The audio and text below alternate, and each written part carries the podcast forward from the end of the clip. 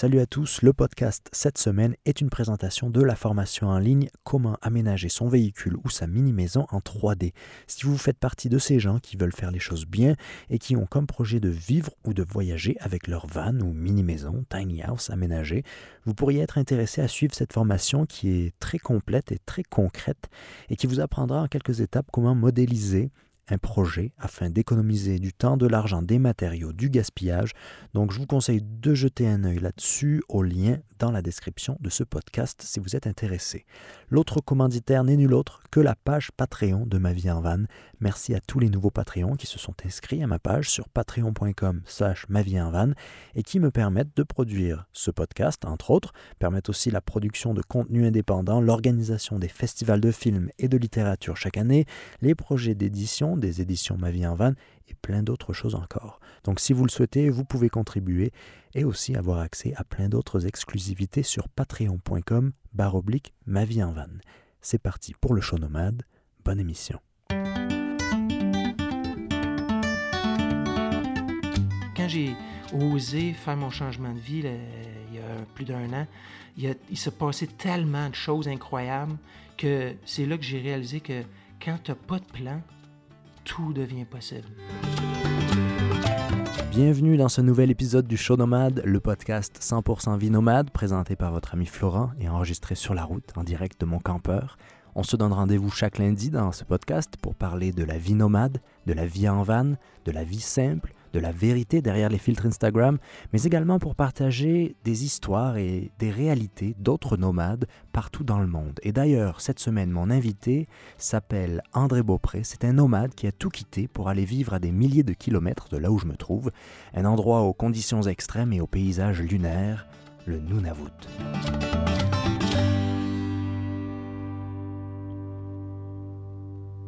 Je ne vous l'ai jamais raconté, mais avant de vivre en van, avant de changer de vie, de tout quitter pour une vie nomade sur la route, j'ai eu une décision à prendre parce que on m'offrait l'opportunité d'aller vivre au Nunavut, dans le Grand Nord, et s'offrait à moi deux choix. Donc, l'un était d'aller vivre là-bas, dans l'Arctique, et l'autre choix était de vivre dans mon véhicule et de voguer sur plusieurs continents, de devenir nomade à temps plein. Vous savez aujourd'hui quelle décision j'ai prise mon invité cette semaine, c'est assez drôle parce que c'est un peu l'inverse qu'il a fait. C'est un nomade. Il se décrit comme un nomade volontaire, en fait. C'est un concept que j'aime beaucoup. Et il a changé de vie, tout quitté, après avoir eu une existence professionnelle et personnelle très intéressante et dont on va parler dans ce podcast. Il a vendu tous ses biens et quitté tout pour aller vivre dans le Grand Nord, au Nunavut à Iqaluit. Et donc, je suis très heureux de l'avoir avec moi aujourd'hui pour qu'il nous raconte quelle est la réalité de vivre dans le Grand Nord, la réalité d'être un nomade volontaire, comme il se décrit. On a parlé de plein de sujets, comme d'habitude, pendant une heure. Donc, j'espère que vous apprécierez cet épisode parce que moi, j'ai eu beaucoup de plaisir à enregistrer ce podcast et à discuter avec André. André Beaupré, le nomade volontaire. Salut André, comment vas-tu? ça va très bien, Florent. Toi? Ça va aussi, à part qu'on est un peu sous les feux de forêt euh, là où je me trouve, mais bon, c'est, euh, c'est temporaire et ça fait partie de la nature euh, maintenant. Mhm. Mais André, tu as, étudié la géographie, tu as été agent d'immigration, tu as voyagé et travaillé à beaucoup d'endroits, dont le Moyen-Orient, enfin, mhm. puis tu as tout quitté, tu as tout vendu pour changer de vie à nouveau, et maintenant tu vis au Nunavut, dans l'Arctique. Donc si tu devais te présenter, j'aimerais en fait que tu nous racontes un peu ton histoire et ton parcours. Euh, je ne sais pas trop par où commencer. Euh, ben, tu as parlé de géographie tantôt. Peut-être commencer, mettons, euh, par mes études. Dans le fond, moi, je me suis intéressé, dans le fond, à l'anthropologie, plus le côté ethnologie. quand j'ai étudié la géographie, en fait, c'est que je voulais être professeur de géographie au secondaire, ce qui m'a amené à commencer un deuxième bac en enseignement de géo-histoire. Mais c'est pendant ce deuxième bac-là que, dans le fond, j'ai découvert l'univers de l'immigration. Euh, j'avais eu à l'époque un contrat euh, pour travailler au gouvernement fédéral comme agent d'immigration. Pour moi, initialement, j'avais vu ça plus comme euh, un emploi d'été parce que le contrat coïncidait parfaitement avec ma saison estivale. Mais je suis tombé en amour avec ce travail-là. j'ai vraiment adoré l'immigration. J'ai adoré aussi le, le, volet être agent de la paix. dans le vrai sens du terme. Tu sais, c'est pas de jouer aux policiers, mais c'est vraiment plutôt d'avoir mhm. à l'esprit la paix de la communauté dans laquelle on vit. Euh, et l'immigration, euh, c'est surtout ici au Canada, je veux dire, c'est essentiel. En fait, l'immigration, c'est partout essentiel, je pense, sur la planète, à la base. Mmh. C'est l'histoire de notre humanité. Oui, ouais, complètement. Je veux dire, depuis l'aube des temps, l'humain est un nomade qui voyage et, je veux dire, les millénaires, les millions d'années passent et ça demeure la même chose.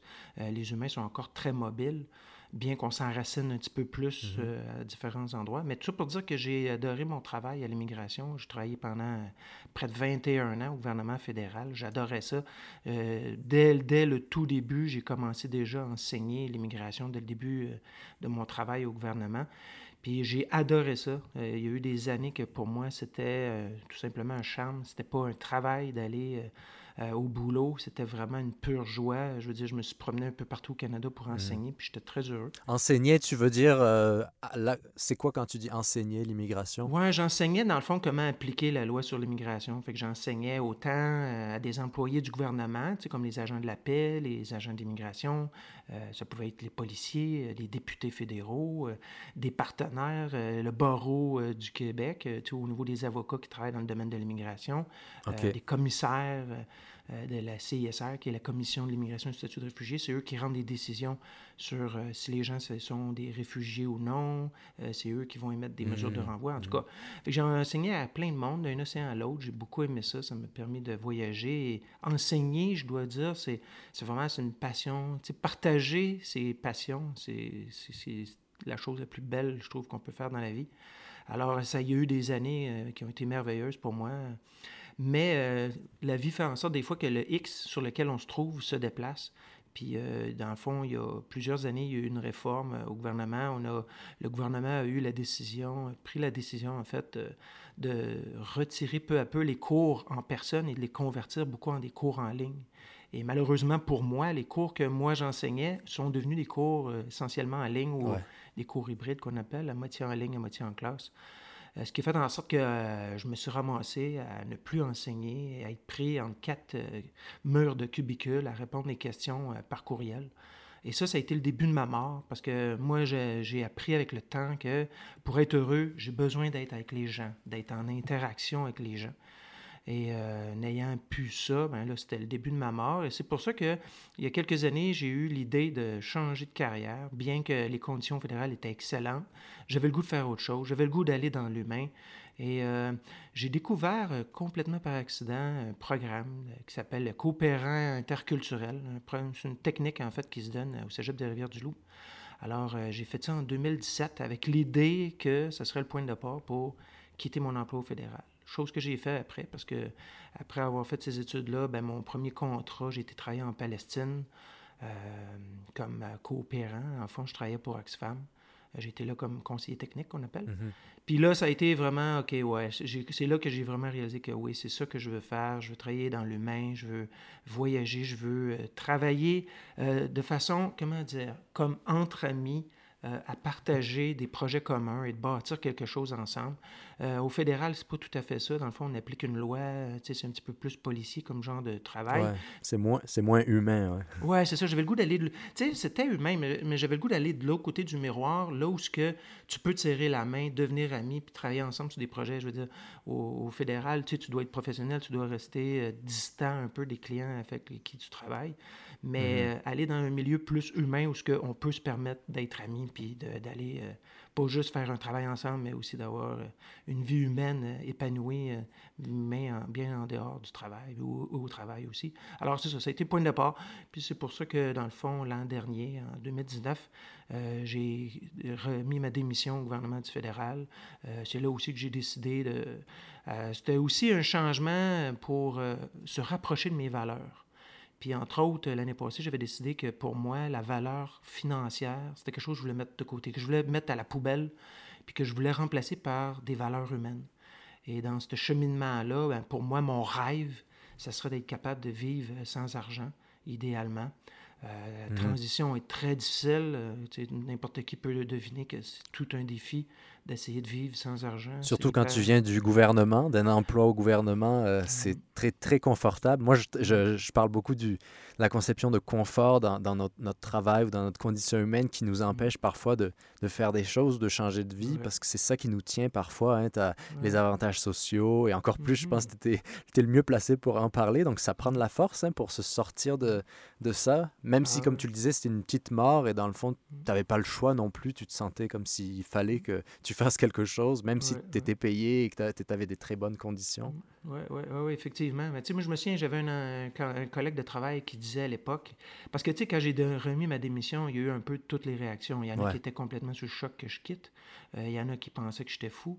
Mais il y a aussi des gens qui ont osé me dire euh, T'oses faire ce que j'aimerais faire, mais je ne suis pas capable de faire.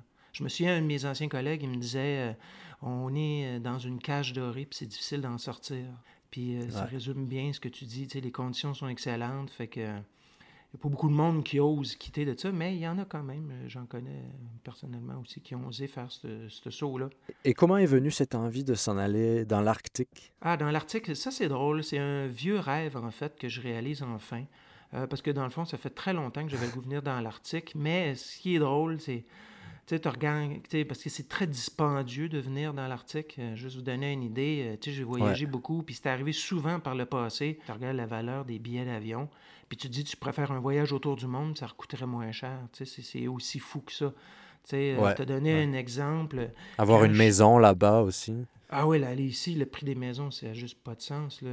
je veux dire, une cabane en ruine, ça commence à un demi-million, tu sais ça n'a juste pas de sens. fait que c'est très dispendieux. Mais tu as donné une idée, quand je suis arrivé euh, au Nunavut, mon billet d'avion, c'était Montréal-Iqaluit. Euh, J'avais une petite escale à Coudjouac, dans le Nunavik, au nord du Québec. Euh, c'est quand même un vol qui n'est pas si long. Là. On parle de trois heures de vol, à peu près. Et euh, pourtant, seulement l'aller, c'était 1500 dollars. Ah. Puis, tu sais, faire une analogie, ça, c'est seulement l'aller, c'est même pas le retour, seulement aller. Puis donner un exemple, dans un des voyages que j'avais fait, j'avais été en Asie, j'avais été au Vietnam. Aller-retour, ça me coûtait même pas 1500. Puis pourtant, c'était 25 heures de vol, aller, 25 revenir. C'est juste fou. En tout cas, tout pour dire que l'année passée, j'avais décidé que peu importe euh, que je viendrais dans l'Arctique. Puis c'est ça, de fil en aiguille, euh, j'ai finalement trouvé une occasion de venir ici euh, qui est hyper humaine. Dans le fond, là, moi, je travaille dans une école ici à Iqaluit. Puis je travaille avec des jeunes. C'est une école euh, qui, qui m'a très étonné. C'est une école francophone, la seule de toute le Nunavut. Et on a des jeunes, dans le fond, de la maternelle jusqu'à la douzième année. Donc, euh, l'équivalent de cégep première année. Et euh, c'est vraiment bien parce que le travail que moi j'ai, c'est un travail d'animateur. Donc, je travaille avec tous les niveaux. Euh, on a plein de projets, c'est hyper dynamique. Euh, je, je, dois t'avouer que ma première année, l'année passée, ça a été une révélation. Travailler avec les jeunes, je veux dire, euh, ils nous enseignent sans qu'ils sachent, ils nous enseignent énormément. Puis moi, ça a été une excellente année. Puis j'ai eu l'heureuse chance de pouvoir rester une deuxième année avec eux. Puis euh, là, tu vois, ça fait déjà une semaine et demie qu'on a commencé, puis là, on a déjà plein de beaux projets pour cette année. Je pense que ça va être une excellente année cette année. Euh. Ah, super. Ouais. J'avais l'impression, en, lisant un peu ce que tu faisais, en, écoutant aussi ce que tu faisais, qu'il y avait cette importance pour toi de créer une sorte d'appartenance à une communauté, et euh, tu as commencé mm-hmm. un programme multimédia, je pense. Tu avais genre euh, converti la, une salle de classe en, salle de tournage et de, de création de contenu et tu encourages les jeunes à créer du contenu. Et, euh, et c'est ça, pourquoi c'est important pour toi? Enfin, est-ce que ce serait dans ta liste des, des, choses importantes? Appartenir, avoir un sens et appartenir à une communauté, c'est important pour toi? oui, c'est important. Puis, tu sais, je crois que l'humain, bien qu'on est, euh, depuis l'aube des temps, nomade, on est également un être grégaire, dans le sens qu'on est fait pour vivre ensemble. Mhm. Et euh, on a besoin les uns des autres. Puis euh, je trouve que dans le monde d'aujourd'hui, malheureusement, pour 100 millions de raisons, on est devenu une société un petit peu plus individualiste, mhm. un petit peu plus laissée à soi-même.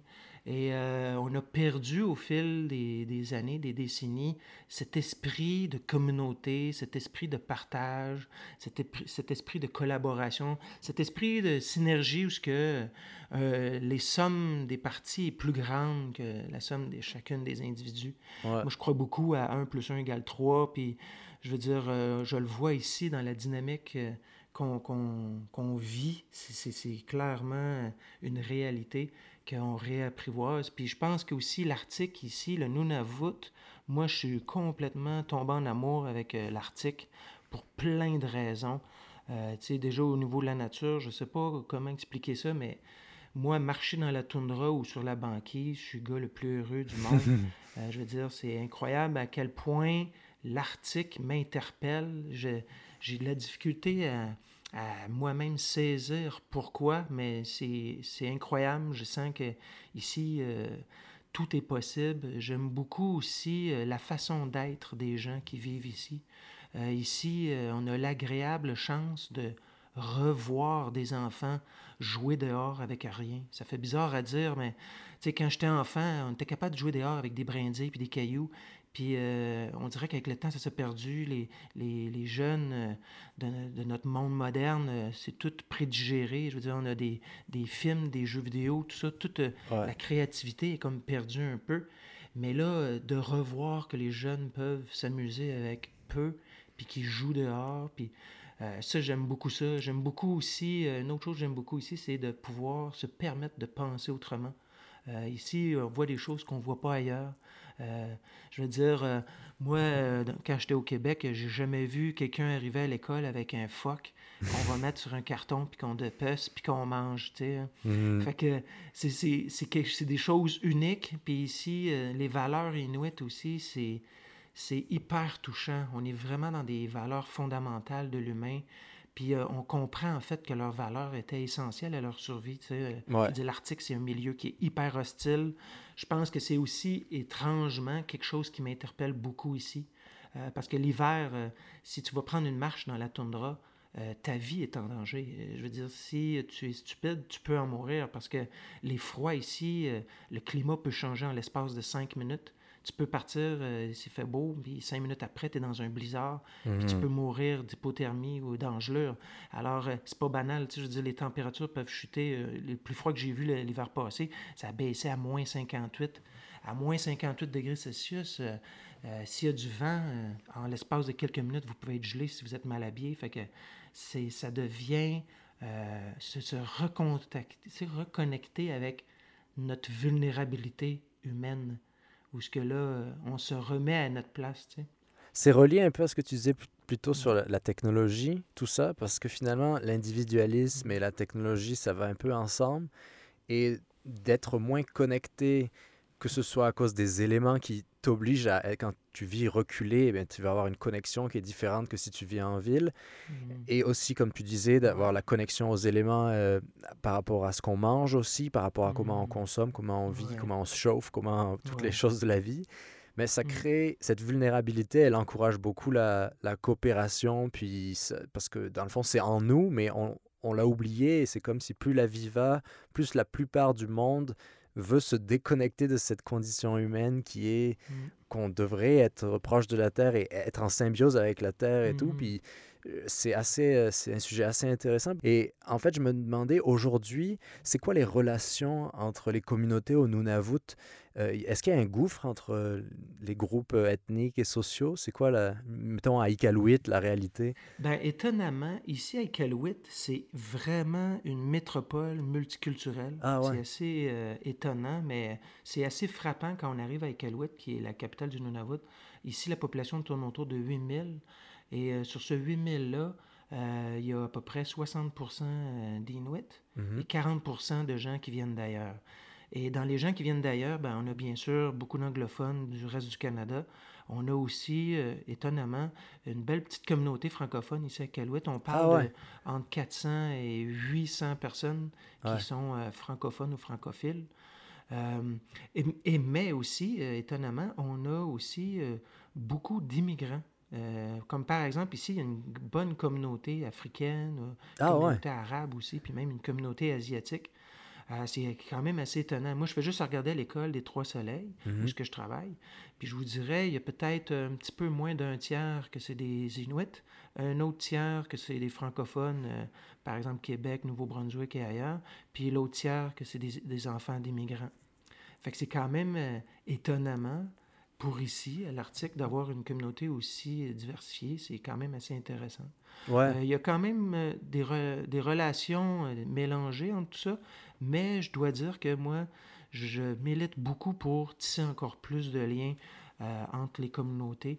Euh, les communautés inuites sont très accueillantes. Moi, en tout cas, cet été, euh, justement pour une de mes émissions de radio qui s'appelle Nomade Boréal, je fais des expéditions dans, dans la toundra, sur la banquise, tout ça. Puis la saison 2 que j'ai enregistrée cet été, je me suis amusé à explorer la terre de Baffin, l'île de Baffin, qui est comme Mhm. la plus grosse île du Nunavut. C'est en fait la cinquième plus grande au monde. C'est énorme, il y a une grande diversité et euh, moi, ce qui m'a touché à chaque fois que j'arrivais dans une nouvelle communauté, c'était l'accueil hyper chaleureuse des Inuits. Euh, j'ai vraiment senti que les, les Inuits étaient très accueillants, très curieux aussi.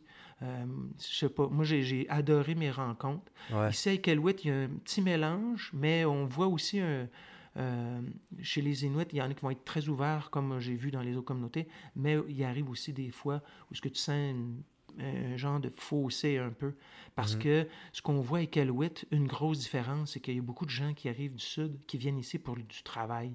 Et euh, quand ils viennent ici pour le travail, généralement, c'est des travails qui sont excessivement euh, bien rémunérés, avec d'excellentes conditions, chose que parfois les Inuits n'ont même pas. Ouais. Alors, ça crée un fossé parfois. Des gens qui viendraient pour juste euh, genre quelques mois puis repartir Ouais. ensuite, c'est-à-dire qu'ils ils veulent pas créer, bâtir quelque chose. Ben, ouais, il y, a, ben, il y a un peu un mélange de tout ça, tu sais. euh. Mais effectivement, il y en a qui vont venir ici puis qui vont travailler tellement qu'ils n'ont même pas le temps d'explorer puis de rencontrer les gens. Fait qu'il y en a qui vont... Tu sais, moi, je connais des gens, ils ont trois emplois différents. Fait qu'eux, Wow. ils travaillent beaucoup. euh. Donc, ils n'ont pas le temps de socialiser, de rencontrer, de- d'aller marcher dans la toundra. Je veux dire, ils travaillent excessivement.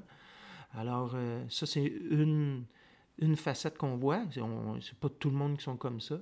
Euh, moi, je me souviens, quand je suis arrivé ici, euh, les anciens, ceux qui sont ici depuis plus longtemps, ils disaient qu'il y a trois types de personnes qui viennent dans l'Arctique. Puis la, une de celles-là, c'était ceux qui, eux, appellent les gens qui viennent ici pour faire de l'argent. Fait que ça peut être très payant, travailler dans les mines ou autre. Mais après ça, on a euh, ceux qui viennent ici. euh, ce qu'on me dit, là, les, les- les plus anciens disaient, le, le deuxième groupe qu'on voit, c'est des gens qui, qui fuient quelque chose, qui, qui Mm. viennent ici pour diverses raisons, que ce soit personnel, des problèmes sociaux ou, ou autres, qui viennent ici. Et il y a un troisième groupe que c'est des gens plus explorateurs, qui veulent découvrir l'Arctique, qui veulent découvrir euh, les Inuits. Et euh, puis c'est ça. Puis des fois, on peut voir aussi un, peu un mélange de ces trois-là. Mhm. Mais euh, ça, c'est des choix personnels. Ça, je juge pas ça. Tout, tout le monde a ses propres raisons. Puis, euh, si tu vois, c'est drôle parce que cet été, justement, dans mon émission de Nomade Boréal, j'ai créé plusieurs nouvelles chroniques. Puis, il y en a une, entre autres, que j'ai appelée Oiseaux migrateurs. Puis, dans cette, dans cette chronique-là, je fais une entrevue avec des gens qui ont décidé de migrer ici euh, au Nunavut, que ce soit de façon temporaire ou permanente. Puis c'est intéressant de comprendre l'histoire derrière les différentes raisons pour lesquelles les gens viennent ici. Et je dois vous dire que c'est une chronique que j'aime beaucoup. C'est Ouais. hyper humain, c'est vraiment touchant. Les gens se dévoilent, c'est magnifique. Tu parlais un peu du voyage comme fuite. Toi, c'est quoi ta vision du voyage? C'est quoi que t'aimes dans le voyage et Hmm. Ton expérience? Ouais, moi, ma, moi, ma façon de voyager, euh, c'est vraiment issu de mes premières études, mes premières amours euh, aux études, dans le sens que mes premières études, j'ai faites à l'université, ben, même j'ai découvert ça en- euh, au cégep, c'est l'anthropologie. Donc, l'anthropologie qui est l'étude, dans le fond, des, des humains dans son sens large. On a comme plusieurs domaines dans l'anthropologie. Il y a ce que le monde va connaître plus, c'est l'archéologie, le passé préhistorique, tout ça, les artefacts, tout ça. Mais moi, le domaine qui m'intéressait le plus, c'est l'ethnologie. Dans le fond, la richesse des cultures. Et, et puis, dans les premières choses qu'on apprend en, en anthropologie, c'est la beauté de la diversité.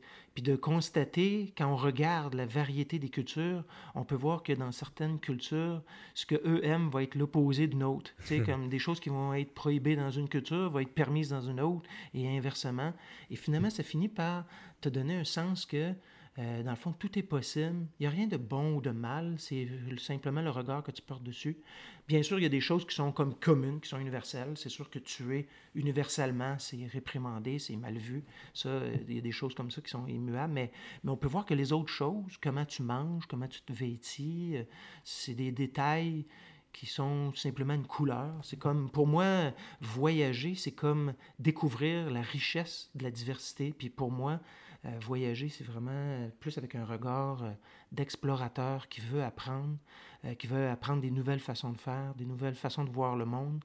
Pour moi, plus que je peux ouvrir mon regard sur des choses différentes, plus, plus que ça me nourrit, plus que ça m'enseigne énormément. Je veux dire, chaque voyage m'a enseigné plein de choses à tellement plein de niveaux, que ce soit au niveau humain, au niveau physique ou autre, ou il y a vraiment toutes les facettes, il touche. Euh, je pense qu'il n'y a pas un voyage que j'apprends pas. Puis euh, quand on ose sortir des sentiers battus, c'est là qu'il se passe les plus belles choses.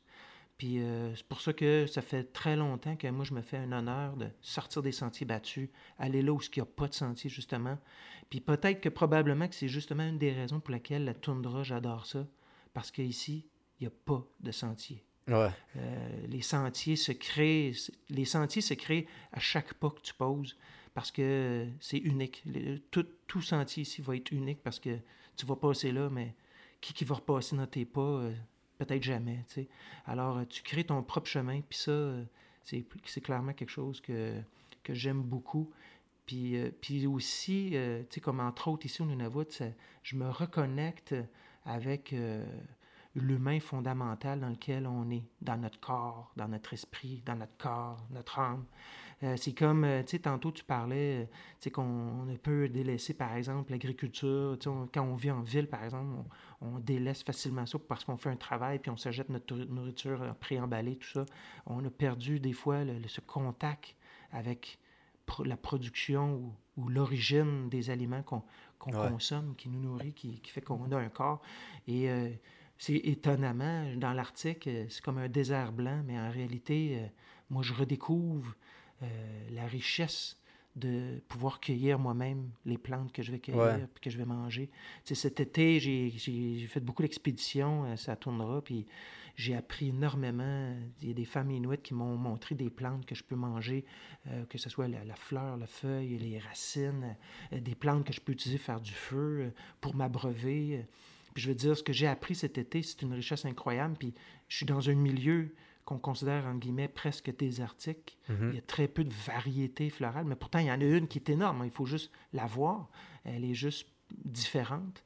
Mais ça aiguise le regard de voir la nature autrement. Puis euh, je te dirais, déjà cet été, il y a des plantes que j'ai appris que dans certains cas, ils m'ont sauvé la vie cet été. Je veux dire, j'ai pu m'abreuver par des plantes alors qu'il y a eu des journées que je ne trouvais pas d'eau.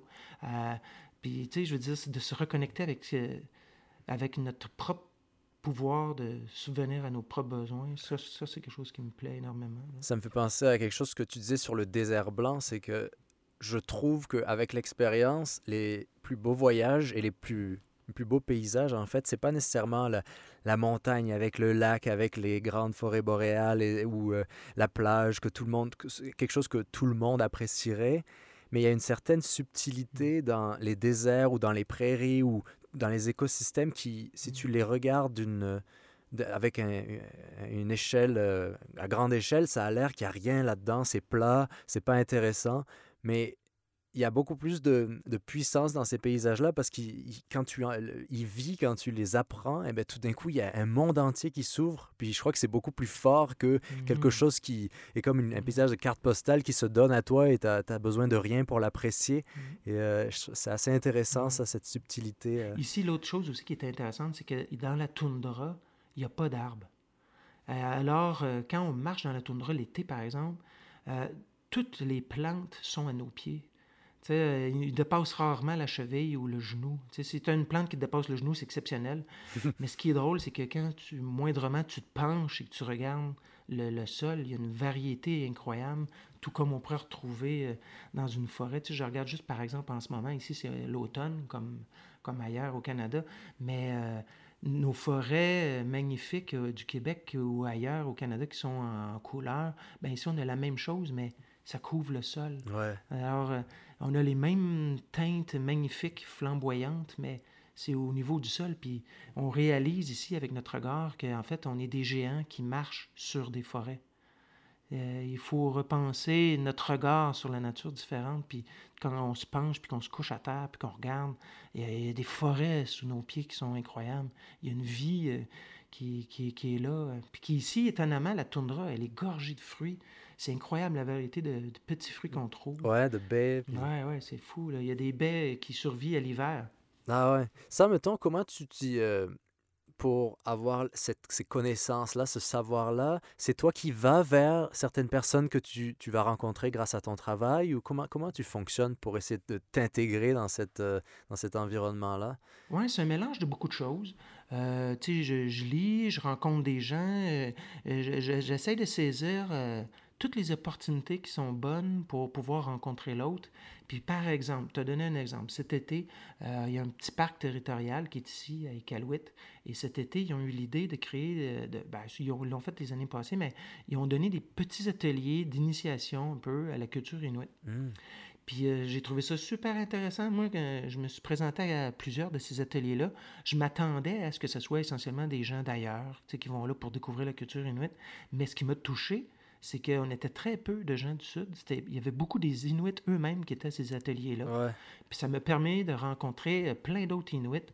Puis quand je partageais mon intérêt euh, pour euh, leur culture, les, connaître la toundra, les plantes, tout ça, sérieux, c'est arrivé tellement plein de fois que quand je disais ça, ah, ben là, les gens se faisaient un plaisir, ah, ben viens, je vais te montrer des trucs. Puis on partait dans la toundra, puis ils me montraient des plantes, puis je veux dire, c'est puis euh, plus que j'en apprends, mais ben, plus que j'en sais, plus que j'en sais, plus que j'ai goût d'en apprendre, plus que je, c'est ça. Puis là, les gens aussi, euh, je me fais de plus en plus d'amis inuits, puis là, ils savent, puis euh, tu sais, à chaque fois que je les revois, ils se font un plaisir de me montrer d'autres plantes. Fait que, ah, c'est beau. Hein. Parce que je crois que les cyniques, ils lèvent tout le temps les yeux quand on parle d'aujourd'hui la célébration de la diversité ou de, de certaines cultures, mais je crois que on a tellement passé notamment à, cause ou en partie euh, dû aux Européens qui ont euh, colonisé tout ce continent et, qui ont un peu amené les idées d'Europe parce qu'il y avait plus de place en Europe, donc ils sont venus ici pour faire euh, ce qu'ils avaient à faire sans penser que des gens vivaient déjà là.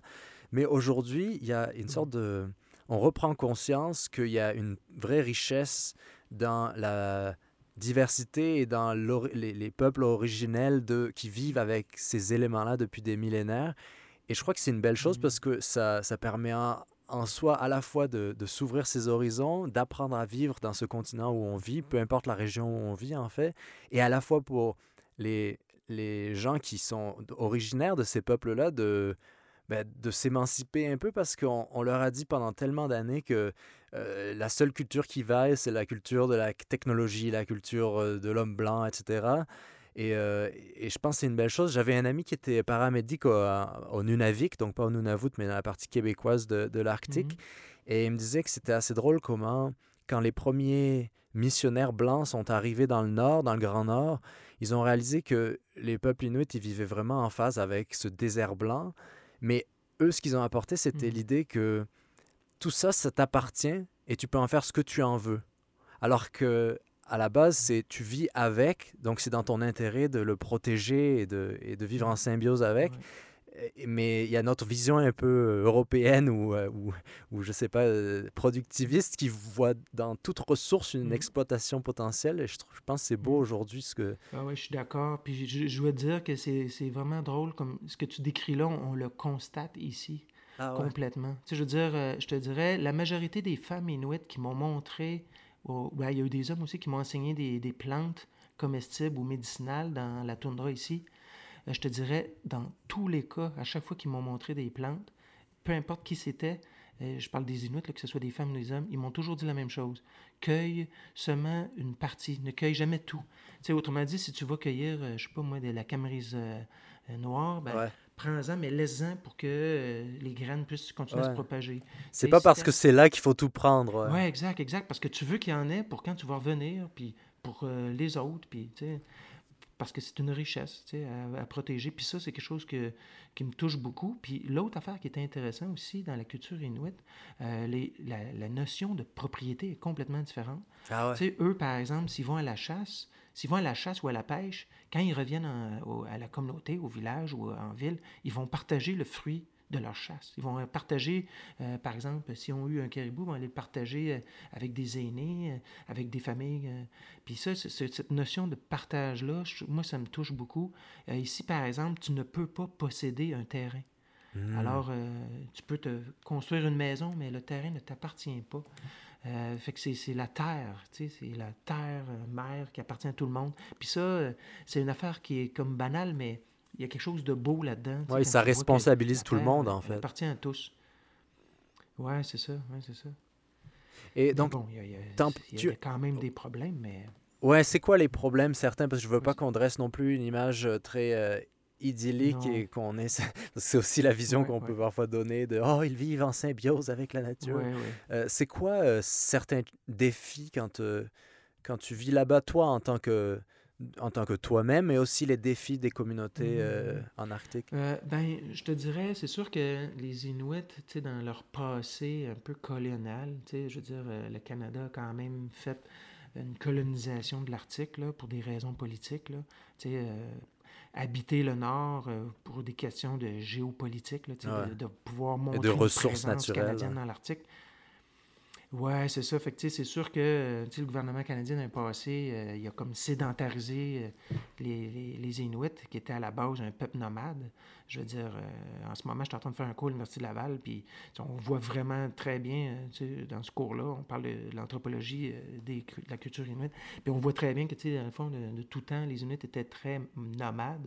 Et leur sédentarisation a provoqué des grands changements, des, traumatismes aussi dans certains cas.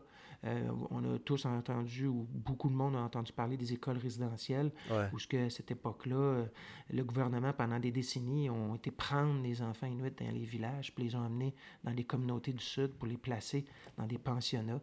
Euh, pour complètement, euh, entre guillemets, les formater. Je veux dire, on changeait leurs vêtements, on leur rasait les cheveux, puis euh, on leur disait, vous n'avez plus le droit de parler Inuktitut, vous parlez seulement en anglais ou français. Fait qu'il y a eu une acculturation. Fait que ça, ça, ça a été violent pour la culture inuite. Puis les conséquences se voient encore aujourd'hui. Tu sais, quand on pense que les dernières écoles résidentielles euh, ont été fermées en 1996, euh, c'est quand même récent. on parle d'à peine 24 ans. C'est tout jeune. C'est incroyable parce qu'on commence aujourd'hui avec les écoles résidentielles à, maintenant, cette année particulièrement, beaucoup, beaucoup de, de, mm. d'événements qui, pour, euh, pour dresser, pas un trait sur ce passé, mais accepter et avouer que c'était de, du, clair abus et du. Enfin, je ne sais pas quel mot utiliser mm. parce que c'était tellement atroce ce qui se passait sur, enfin, sur la plupart de ces écoles-là. Mais c'est drôle que ça ait pris tant de temps à, à ce qu'on accepte, à ce que le Canada accepte de dire que c'était, il y avait des abus énormes qui ont été commis. C'est fou que mm. ce soit si difficile pour le gouvernement à, à avouer que c'était pas correct ce qui a été fait. Moi, ça me fascine. Mais, mais au moins, aujourd'hui, on voit qu'il y a plein d'initiatives pour que les Inuits s'émancipent, qu'ils retrouvent leur culture, qu'ils retrouvent leur langue. Euh, parce que je dois t'avouer qu'il y a une chose qui me frappe. Ici, à Iqaluit, là, dans les autres communautés, ça, on le voit moins. Dans les autres communautés, les gens parlent encore pas mal Inuit, Inuktitut. Inuktitut. Mais ici, euh, à Iqaluit, il y a beaucoup d'Inuits euh, qui ne parlent même pas Inuktitut. Fait qu'ils parlent beaucoup anglais. Puis ça, c'est comme, euh, c'est étonnant. Moi, ça a été un constat qui m'a euh, surpris euh, quand j'étais arrivé ici de voir que les Inuits parlaient autant en anglais. mais par contre, il y a plein de belles initiatives. Je veux dire, il y a, des organisations ici à Calouette que là, en ce moment, depuis quelques années, ils, ont, ils se sont donné comme priorité de ramener les Nuktitu euh, chez les mhm. Inuits. Donc, ils donnent plein de formations euh, aux Inuits pour qu'ils se réapproprient leur langue et par conséquent leur culture aussi en même temps parce que la langue, c'est vraiment c'est un regard sur le monde. C'est une façon de penser, une façon de parler aussi, une façon. Exact, exact. Puis euh, je trouve ça très beau. Moi, j'ai, moi-même, j'ai une amie euh, qui, est, qui vient d'une famille exogame. Dans le fond, un exogame, c'est un des deux parents qui est Inuk et l'autre qui va être soit francophone ou anglophone. Et puis c'est ça, moi j'ai une amie, elle parle seulement français et anglais, elle parle pas Inuk du tout. Puis l'année passée, elle a été s'est sélectionné pour faire cette formation-là qui dure euh, quasiment un an. C'est qu'à temps plein, c'est vraiment de l'immersion en Inuit tout. Puis pour elle, ça a été une révélation parce qu'elle s'est fait des nouveaux amis Inuit, elle, a, elle, a, elle s'est approprié sa langue, puis euh, elle a une fierté d'être Inuit beaucoup plus grande qu'elle avait avant. Elle, se réapproprie sa culture, puis je vois, euh, on le voit de plus en plus ici, il y a plein de belles initiatives. Alors, bien qu'il y ait eu un passé qui a été néfaste, en même temps, on voit que le phénix veut renaître. une reconnexion avec soi. dans la toundra. Ouais. Fait que ça, c'est une beauté, tu sais. Fait que moi, j'ai espoir qu'à long terme, les, Inuits vont se réapproprier leur culture puis qu'ils vont s'épanouir. Mais d'ici là, c'est sûr qu'il y a encore un peu de chemin à faire, mais il y a tellement plein de belles initiatives. Ça, c'est cool. Mais bon, il y a quand même beaucoup de séquelles des écoles résidentielles, mais moi, j'ai grand espoir que l'avenir va être plus beau que, que ce qu'elle a déjà été. T'en parlais plus tôt, tu as un podcast qui s'appelle Nomade Boréal, où entre autres tu pars en rando dans, dans, la toundra, puis tu racontes beaucoup sur ton histoire personnelle, tu partages des leçons de vie que tu as apprises, tu discutes de plein de sujets sur le Grand Nord, le voyage. Comment ça t'est venu l'idée et l'envie de faire un podcast? Hmm. Ben, tu vois, moi ici, à Iqaluit, euh, l'année passée, je travaillais comme moniteur de français. Puis en fait, je le fais encore cette année. Mais puis ce qui est drôle, c'est que dans le rôle de moniteur de français, j'ai essentiellement deux euh, rôles à titre de moniteur de français langue première. C'est de faire parler les jeunes en français. Donc, euh, utiliser sa langue pour avoir du plaisir. Fait que c'est de n'importe quoi. On peut faire n'importe quoi. On peut faire des projets, on peut faire des activités, des jeux, avoir des projets, réaliser des films, un court-métrage, la radio, tout ça. Fait que c'est le plaisir de la langue française. Puis le deuxième volet, c'est faire ce qu'on appelle la construction identitaire. C'est quoi être francophone? C'est quoi la culture francophone? Et dans notre cas ici, au Nunavut, c'est quoi être un franco-nunavois? Fait que dans le cadre de ça, ben, euh, j'ai eu l'idée l'année passée de, de, toucher ce volet-là avec deux émissions de radio. Euh, dans le fond, Nomade Boréal, l'idée c'était, je réalisais euh, dès quasiment mon arrivée ici qu'il y a beaucoup de gens, comme je te disais, qui, qui, travaillent beaucoup ou qui prennent pas le temps de découvrir l'environnement dans lequel ils vivent. Fait que c'est pour ça que j'ai créé Nomade Boréal pour faire découvrir ce qu'il y a ici que si on sort de la ville, parce que moi, il y a plein de gens que je connais qui n'ont jamais sorti de la ville. Mm-hmm. Fait que, euh, ils sont incalouettes puis ils n'ont jamais été marcher dans ton ah, c'est fou, ça. Fait que c'est pour ça que. Ouais, c'est incroyable, hein? Mais c'est vrai que c'est intimidant aussi, euh, la toundra. Tu sais, les ours polaires, je vois-tu mourir, euh, le froid, je vois-tu me perdre? C'est quoi les repères pour se retrouver? tu sais, surtout quand c'est l'hiver, désert blanc, les nuits qui durent 20 heures. Tu sais, on est vraiment dans un univers un peu surréel ici. Mais euh, pour moi, c'est une façon euh, de partager ma découverte du territoire pour euh, peut-être donner le goût aux gens de sortir des calouettes, de découvrir le milieu qui, les entoure, de découvrir la culture inuite. dans le fond, c'est de partager un regard sur le milieu. Puis pour, pour moi, ça fait partie un peu de cette construction identitaire-là je suis quoi, moi, en, tant que franco-nunavois? Je veux dire, je ne suis pas juste un francophone à Iqaluit, un francophone au Nunavut. Puis, puis autour de moi, il y a des gens qui vivent ici, qui sont ici depuis des milliers d'années. C'est la moindre des choses de, euh, de tisser des liens euh, avec eux, puis de découvrir la richesse euh, qu'ils peuvent nous partager, puis qu'on peut mutuellement se partager. Puis le territoire, bien sûr. Et en apprenant, mm. tu, en fait, c'est qu'en apprenant que tu peux respecter un endroit. Tu mm-hmm. parlais d'identité. Euh, l'expérience du nomadisme et de, la migration, parfois, elle, nous fait, elle peut nous faire oublier notre origine parce qu'on va, on va s'adapter très vite aux endroits où l'on vit en tant que nomade et dont on fait partie. Et si bien que ça peut amener une certaine confusion pour répondre à la question d'où tu viens. Toi, personnellement, arrives-tu encore à dire d'où tu viens ou c'est difficile aujourd'hui? J'avoue que c'est difficile. Parce que je réalise que, tu sais, moi, je suis né à Montréal, je suis né sur l'île de Montréal, mais ça fait une éternité que j'ai pas vécu à Montréal. Tu sais, je veux dire, la dernière fois que j'ai quitté l'île, quand j'ai euh, parti de l'université, euh, ça fait très longtemps. Fait que ça fait plus de temps que je suis en dehors de l'île de Montréal que le temps que j'ai passé sur l'île. Alors pour moi, maintenant, l'ailleurs a plus d'importance dans ma vie que là où que je suis né. C'est pas que ça a plus d'importance, mais en fait de temps, j'ai passé plus de temps à l'extérieur de l'endroit où je suis né. Puis, mais quand on voyage, on s'enracine aussi un petit peu partout, puis ça finit par faire partie de notre histoire personnelle. Puis, je veux dire, on est comme un arbre qui, heureusement, a des jambes pour changer d'endroit et s'enraciner ailleurs, puis se nourrir de, de, diversité puis de, de pensées nouvelles. Mais c'est sûr que euh, je vais foncièrement demeurer euh, un Montréalais de souche, québécois, canadien, français. Mais c'est sûr que avec mes voyages un peu partout sur la Terre, je dois dire que euh, je m'identifie de plus en plus comme un humain avant tout, de plus en plus.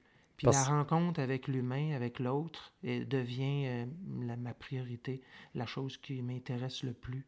Euh, je veux dire, euh, qui sommes-nous pour avoir choisi où l'on est? on est le fruit d'un lieu, mais en réalité, la Terre est pas mal notre oasis qui nous accueille. Quand on regarde l'univers qui nous entoure, je veux dire, la Terre, c'est notre seul oasis à la portée de main. Et tu te décris comme un nomade volontaire? C'est quoi, un nomade volontaire? Oui, un nomade volontaire, ben, il y a plusieurs euh, volets au côté volontaire. Ben, nomade, bien sûr, euh, je me déplace. Mais le côté volontaire, c'est que ça implique deux idées. La première, c'est que c'est un choix. OK? C'est, pas, pas par hasard que je suis devenu un nomade, c'est un choix. Et euh, le, le deuxième volet du volontaire, c'est que moi, j'ai fait le choix que l'argent n'est plus ce qui m'importe. Alors, euh, volontaire, c'est dans le sens de bénévole. alors, je ah, donne de mon temps. Euh, bien que, bien que, bien que, à l'occasion, je peux avoir des contrats qui sont rémunérés, comme par exemple, en ce moment, travailler à l'école des Trois Soleils. Euh, ben, mon salaire, pour moi, c'est, je le vois plus comme une subvention pour financer des projets.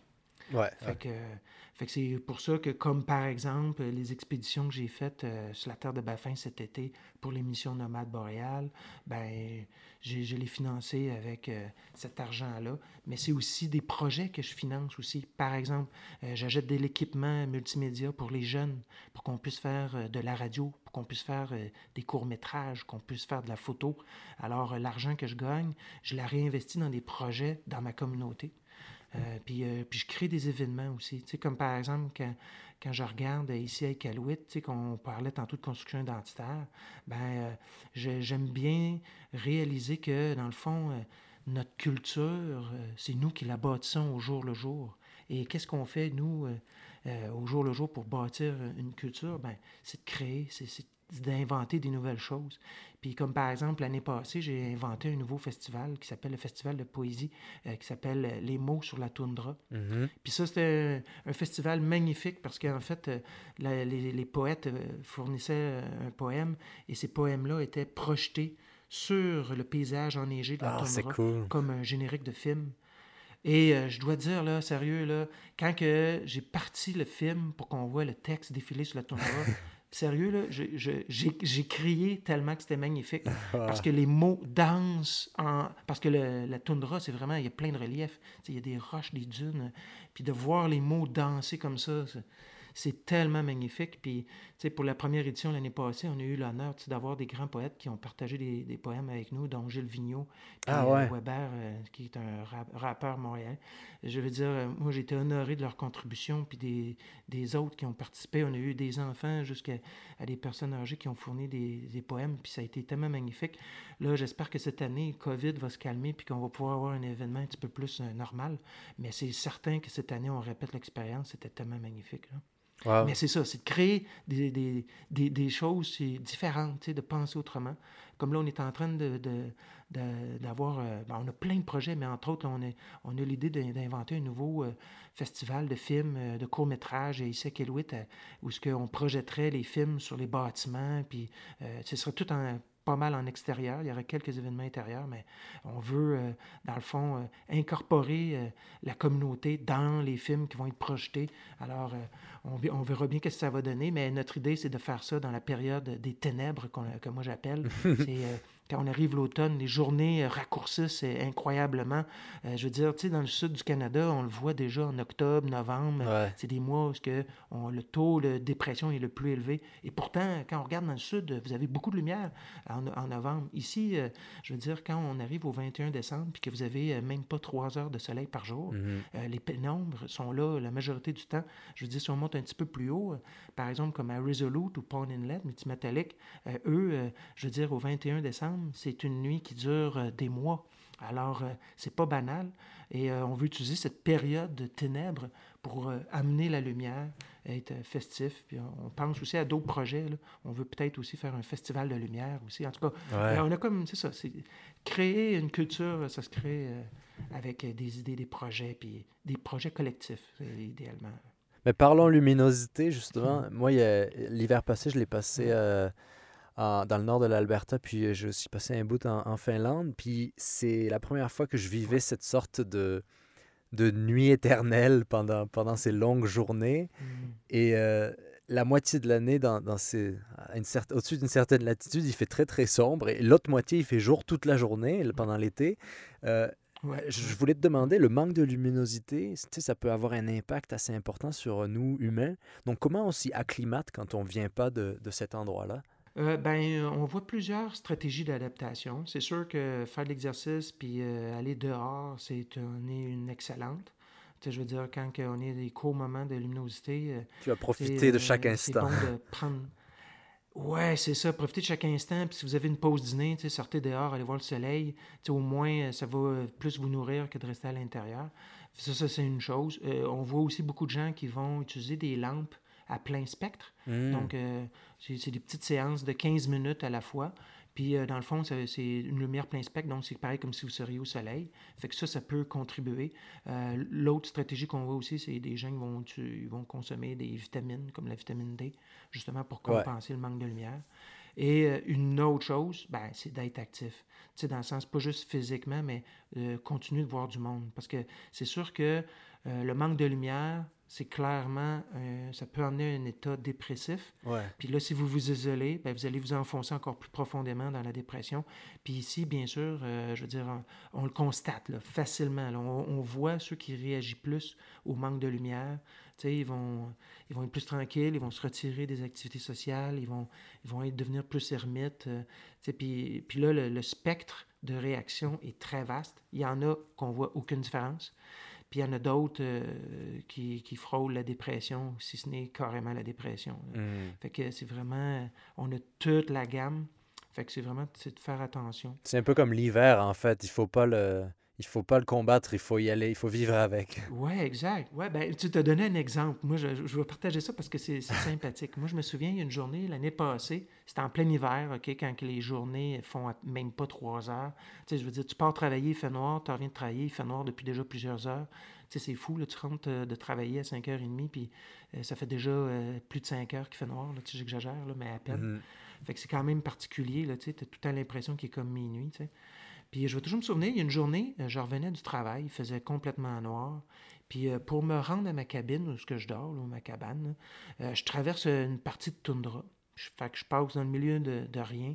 Puis je vais toujours me souvenir, il y, a, une journée, je reviens de l'école comme ça, puis je vois que entre où ce que je me trouve et ma cabine, dans plein milieu de la toundra, je vois un Inuk avec une pelle en train de pelleter dans le milieu de la toundra.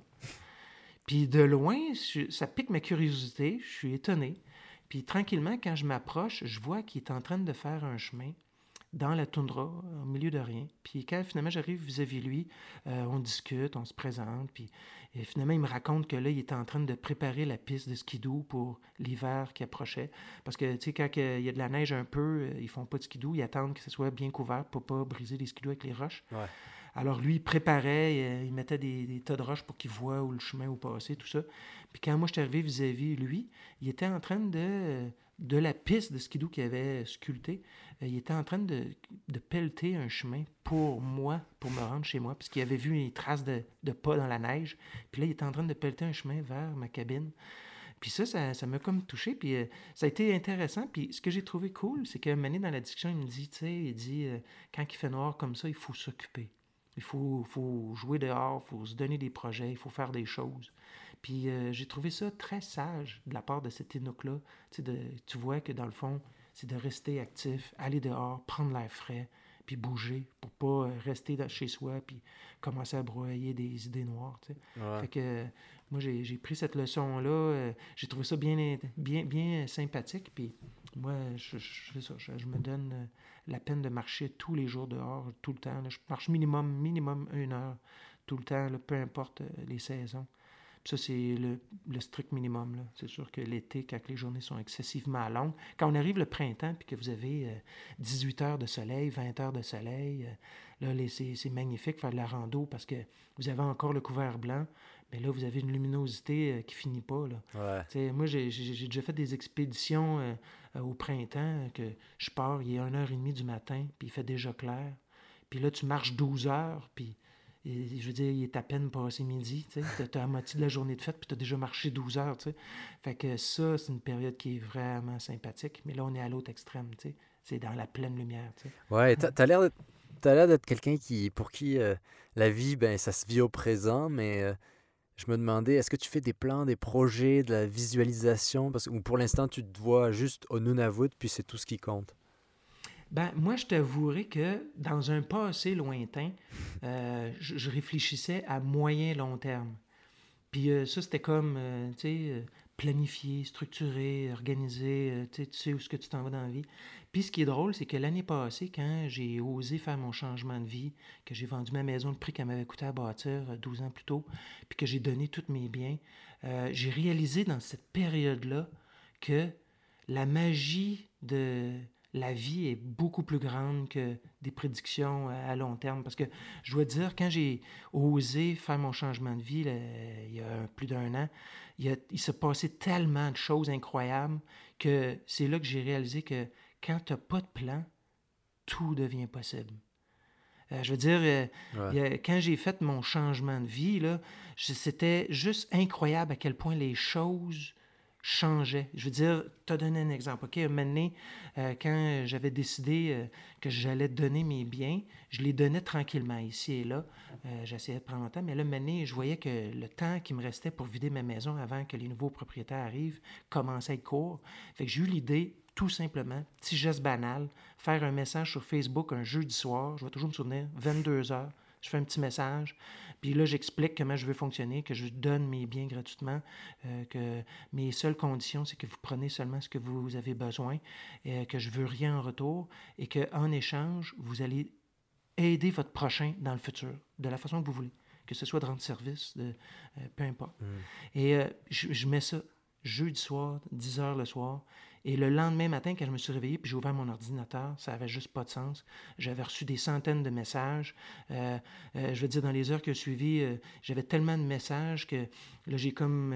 je pouvais pas gérer de mettre de côté les choses. Il y avait bien trop de demandes. Fait que là, j'ai transformé ça en journée porte ouverte pour que les gens viennent chercher ce qu'ils veulent. Puis là, ça a juste été complètement débile. Je veux dire, je me... Radio-Canada, il y, a, plein de médias qui sont venus dans le portrait. J'ai passé à la radio, dans les journaux, euh, à la télé. Euh, je veux dire, ça avait juste pas de sens. C'était comme euh, surréel. Mais il y a eu tellement de plein de belles choses magnifiques qui se sont passées. Puis c'est pour ça que cette partie-là de ma vie m'a fait réaliser que c'est là que j'ai arrêté de planifier longtemps en avance. Dans le fond, je fais des projets, je réalise ces projets-là, puis pendant que je suis encore dans un projet, déjà, il y a d'autres projets qui émergent. Euh, je veux dire, euh, moi, pour les gens qui me connaissent, ils savent que, tu sais, moi, mes amis rient de moi un peu parce que j'ai, à chaque fois qu'ils me voient, ils vont me dire, hey, tu es sur quel projet, là? parce qu'ils savent que j'ai tout le temps quelque chose de différent. Puis je suis un gars qui est beaucoup autodidacte. Tu sais. Moi, j'apprends par projet. Fait que j'ai goût de faire quelque chose, je sais pas le faire, ben, je vais le lire, je vais, je vais apprendre. Tu sais, comme par exemple, la première fois que j'ai bâti une maison, j'en ai bâti deux maisons à moi.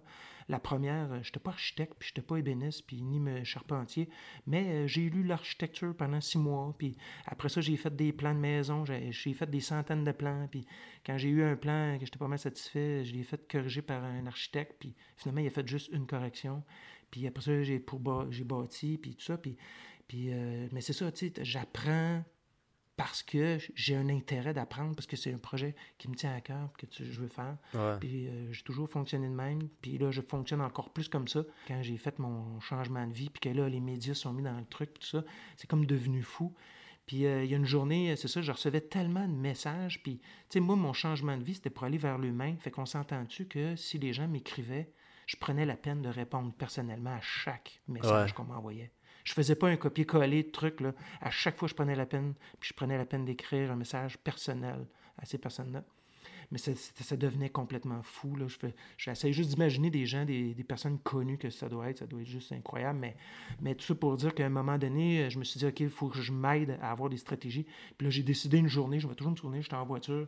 Puis je me suis dit, bon, comment je peux gérer ça? Ça n'a plus de sens, mais je veux continuer à être personnel dans, dans mes réponses. Fait que là, j'ai eu l'idée de, ben, je vais faire euh, un spectacle pour que les gens, on se rencontre, puis qu'on puisse discuter, puis se poser des questions.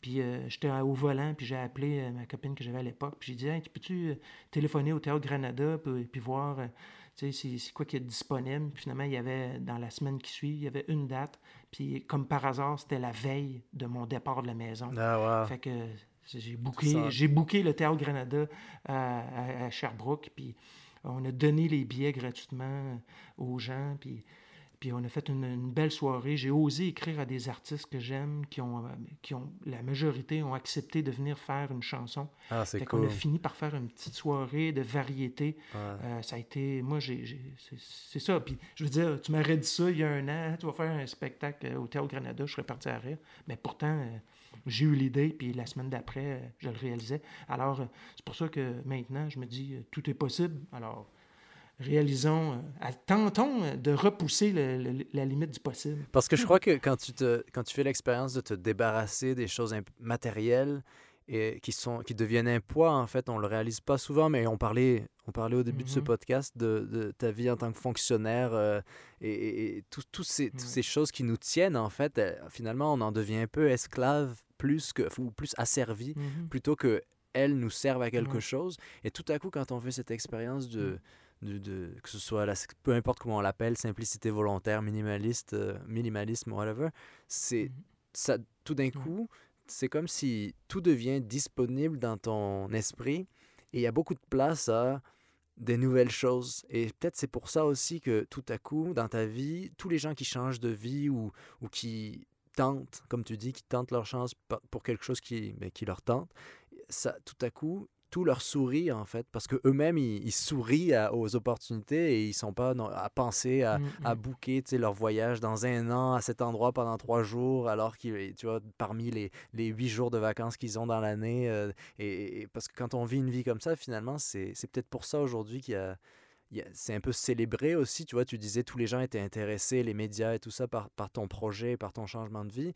C'est parce que peut-être mmh. l'humain, il le sait qu'il y a quelque chose d'un peu. Euh, il n'y a, pas vraiment beaucoup de sens à rechercher le travail à temps plein, euh, d'avoir mmh. une maison avec une hypothèque, de, de, de s'endetter et mmh. tout.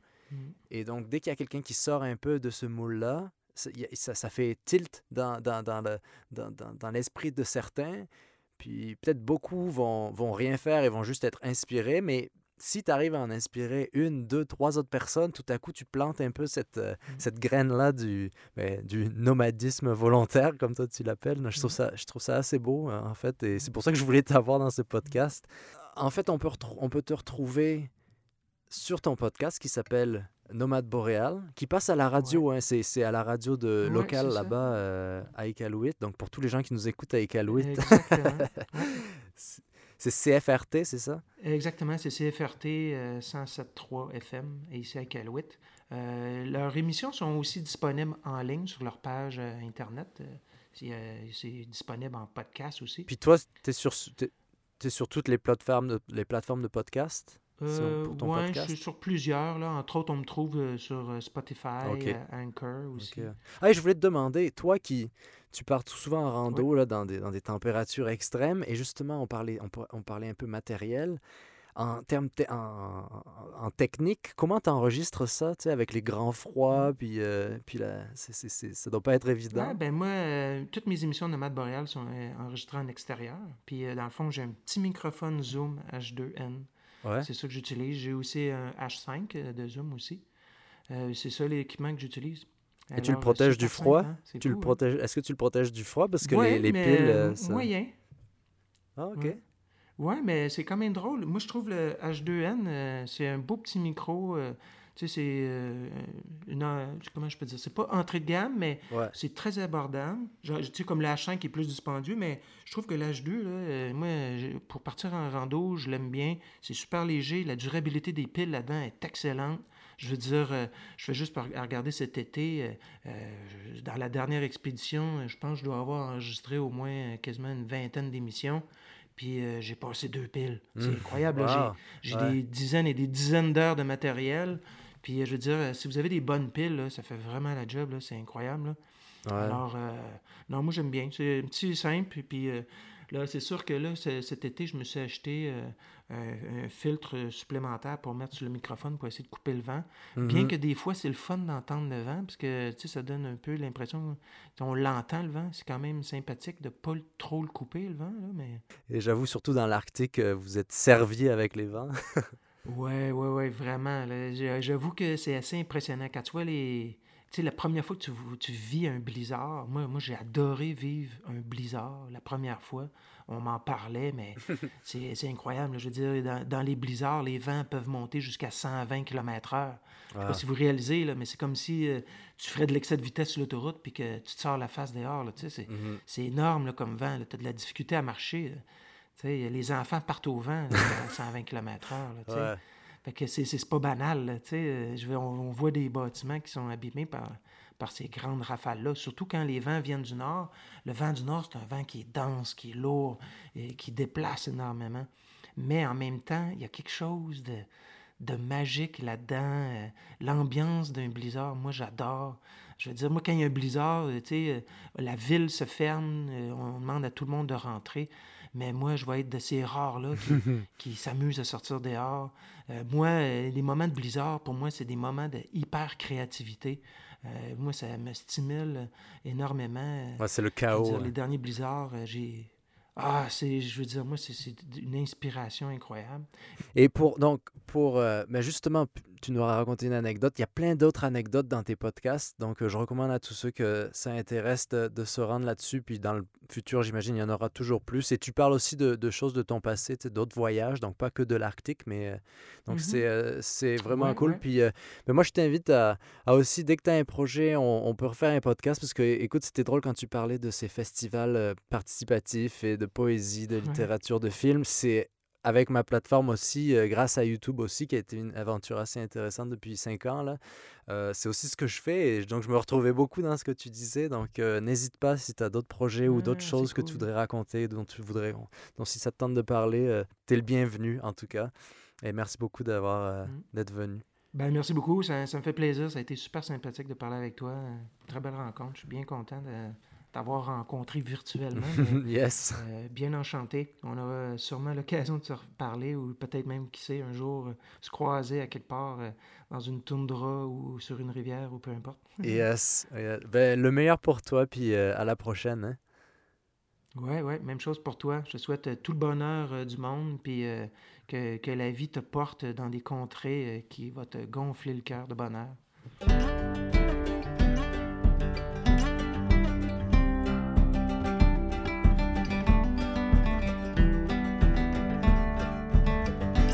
C'est tout pour aujourd'hui. Merci d'avoir passé ce moment avec nous. Si vous aimez le podcast, n'hésitez pas à en parler autour de vous, partagez les épisodes sur vos réseaux. Laissez-moi 5 petites étoiles sur vos apps de podcast, ça, ça aide vraiment. Donc, euh, je vous donne rendez-vous dans une prochaine vidéo sur YouTube et à lundi prochain pour un nouvel épisode du Show Nomade. Portez-vous bien et vive le van. Ciao!